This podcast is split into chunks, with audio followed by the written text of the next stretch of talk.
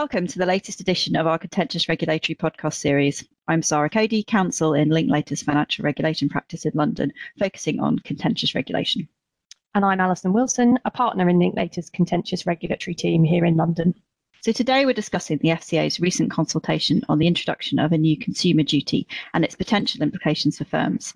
We want to keep this podcast practical to help clients who are responding to the consultation. But before we get into its implications, we're going to start by giving a brief overview of the proposal and its three key aspects the consumer principle, the cross cutting rules, and the outcomes. So, Alison, what is the background to this consultation? The concept of a duty of care for financial services firms isn't new, is it? No, Sara, it isn't. The question of whether to introduce a so-called duty of care into UK financial regulation has been under discussion for some time now. The FCA released a discussion paper on the potential merits of it in uh, 2018. A subsequent feedback statement said that most respondents agreed that there was a case for change, but there was no consensus on what that change should be. Then COVID caused the FCA to hit pause, and in the meantime, the House of Lords voted to insert a new clause into the Financial Services Bill which would have required the FCA to introduce a duty of care. But this provision was rejected by the House of Commons, uh, and the final version of the Financial Services Act 2021 does require the FCA to consult on introducing a duty of care. Under the Act, the FCA must publish its analysis of the responses to this consultation by the end of 2021 and must make its final rules before 1 August 2022. So this effectively sets the timetable to which the FCA is now working. And I have to say that's quite punchy given the preparatory work that will be required by firms, as we'll come on to. So these proposals have been drafted in part in response to feedback that customers don't have confidence in financial services firms and the FCA's own view that some firms have not consistently focused on the needs and objectives of the end consumer. What powers does the FCA think that this proposed duty and associated rules would add that aren't already available to it under the existing principles and rules? So the FCA wants firms to focus more on delivering good customer outcomes. So to progress beyond um, treating customers fairly, uh, towards a mindset that asks, Am I treating my customers as I would expect to be treated? So, firms and senior managers will be expected to think proactively about the impact of a particular course of action on consumers and to consider their needs first at every stage of the product lifecycle. So, whilst we've already got Principles 6 and 7, which are directed at fair treatment of and clear communication with customers, up until now, the guidance as to what those mean in practice is quite disparate. It requires firms to consider um, the treating customers fairly outcomes and guidance, together with relevant enforcement decisions. And there's also a degree of subjectivity about the FCA's actual expectations. So this proposed consumer duty and the rules and guidance that we'll come on to effectively brings more codification here and would draw together those rather disparate sources that currently set out the FCA's expectations. And then it's also worth noting at the outset that the proposal isn't for a duty of care in the traditional legal sense. So this proposed consumer duty is very much a, a creature of regulation. And it's three elements uh, the consumer principle, the cross cutting rules, which clarify the consumer principle, and then the suite of rules and guidance covering the four outcomes. So you've got communications, products and services, customer service, and price and value. Yes, that's right. So, in terms of scope, um, the consumer duty would apply to all firms currently in scope of the FCA's principles for business. Uh, so, it would cover products and services sold to retail clients, including potential retail clients in relation to firms' regulated business. But don't forget that there is a wrinkle for SMEs because not all of the services provided to them are actually regulated by the FCA. So, they wouldn't be in scope for those purposes. Uh, but importantly, the consumer duty would also extend to firms that are involved in the manufacture or supply of products and services to retail clients, even if they don't have a direct relationship with the end customer. And that point's quite interesting. So, presumably, this will mean a shift in focus for firms that haven't traditionally had a view of end customer outcomes. Yeah, I think that's right. And it will also require thought across lots of product areas where intermediaries are used. So, for example, insurance, mortgages, structured products. And this also has the potential to disturb settled contractual allocations of risk. So, where a firm produces financial products that are sold to retail clients by distributors, so which might be private banks, for example, parties will normally enter into a distribution agreements which set out who the distributor can and cannot offer the note to. And a firm would generally be liable towards the distributor as governed by that agreement, but would have no obligation towards end consumers. And obviously, this proposed duty would change all of that. Uh, and there's also a practical problem for those firms in that they won't necessarily have access to the right management information about the end customer experience so as to measure outcomes and see if their products are delivering them. So they would need new MI suites and contractual information sharing rights built into distribution agreements to allow for this. So we've covered the why, when, and who in terms of the proposed duty. So let's now turn to look at the how. So we've said there are three elements to this proposed duty, the consumer principle, the cross-cutting rules, and the outcomes. So looking at each of these in turn, Alison, how is the FCA going to phrase the overarching customer principle? Well, that's up for debate. Uh, there are two proposed formulations in the consultation paper. Uh, so first, a firm must act to deliver good outcomes for retail clients, or a firm must act in the best interest of retail clients. And the FCA is asking respondents which is preferred. So best interests duties are not new. Um, they exist in a number of jurisdictions and also in the current FCA handbook, for example, in COBS. It's a bit of a loaded term, however, uh, in that it would usually refer to a fiduciary duty, but the FCA says in the paper that that's not the intention. But it doesn't then go on to set out what the alternative obligations it says uh, the duty would encompass. So I think there's potential for confusion here amongst the public, or uh, indeed people who advise the public who might think that the principle go further than it actually does. So that might lead to increased complaints, uh, claims management company activity, and no doubt more work for the Financial Ombudsman Service. And for that reason, the outcomes formulation to me seems clearer and closer to what the FCA says in the rest of the paper that it wants to achieve. Um, but there is no reasonableness qualification in the proposed formulations. And I think that's interesting given how uh, the concept of reasonableness pervades uh, the rules and outcomes.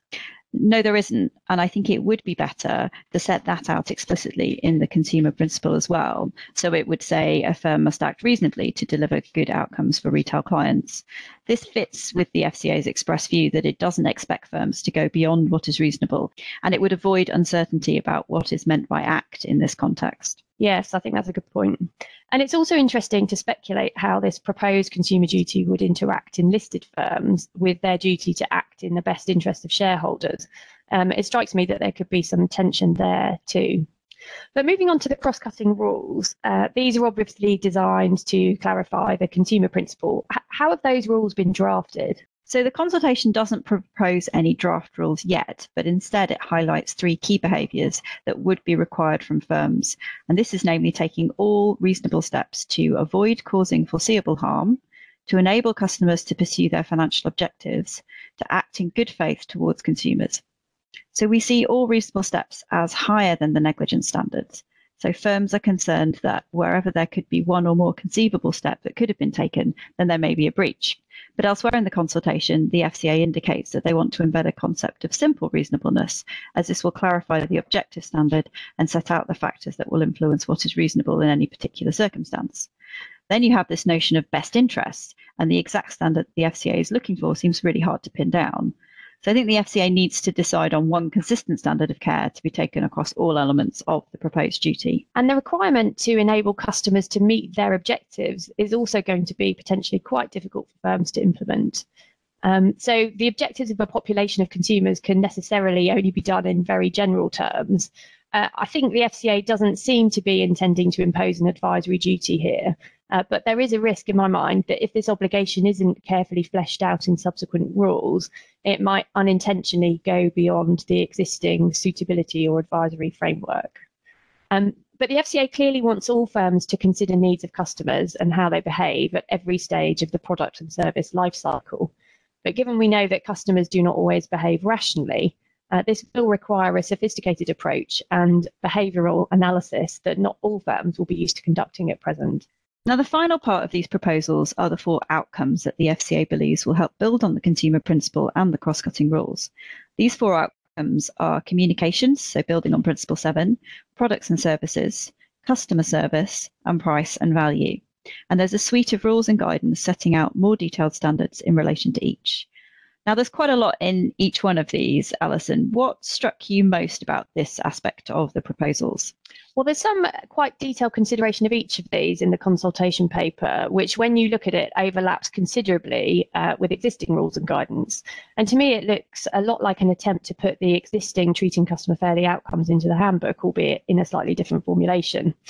In terms of uh, customer communications, it's hard to see why the type of harm that the FCA articulates in the consultation paper couldn't be dealt with by the existing Principle 7 obligation to deal with customers in a way that is clear, fair, and not misleading.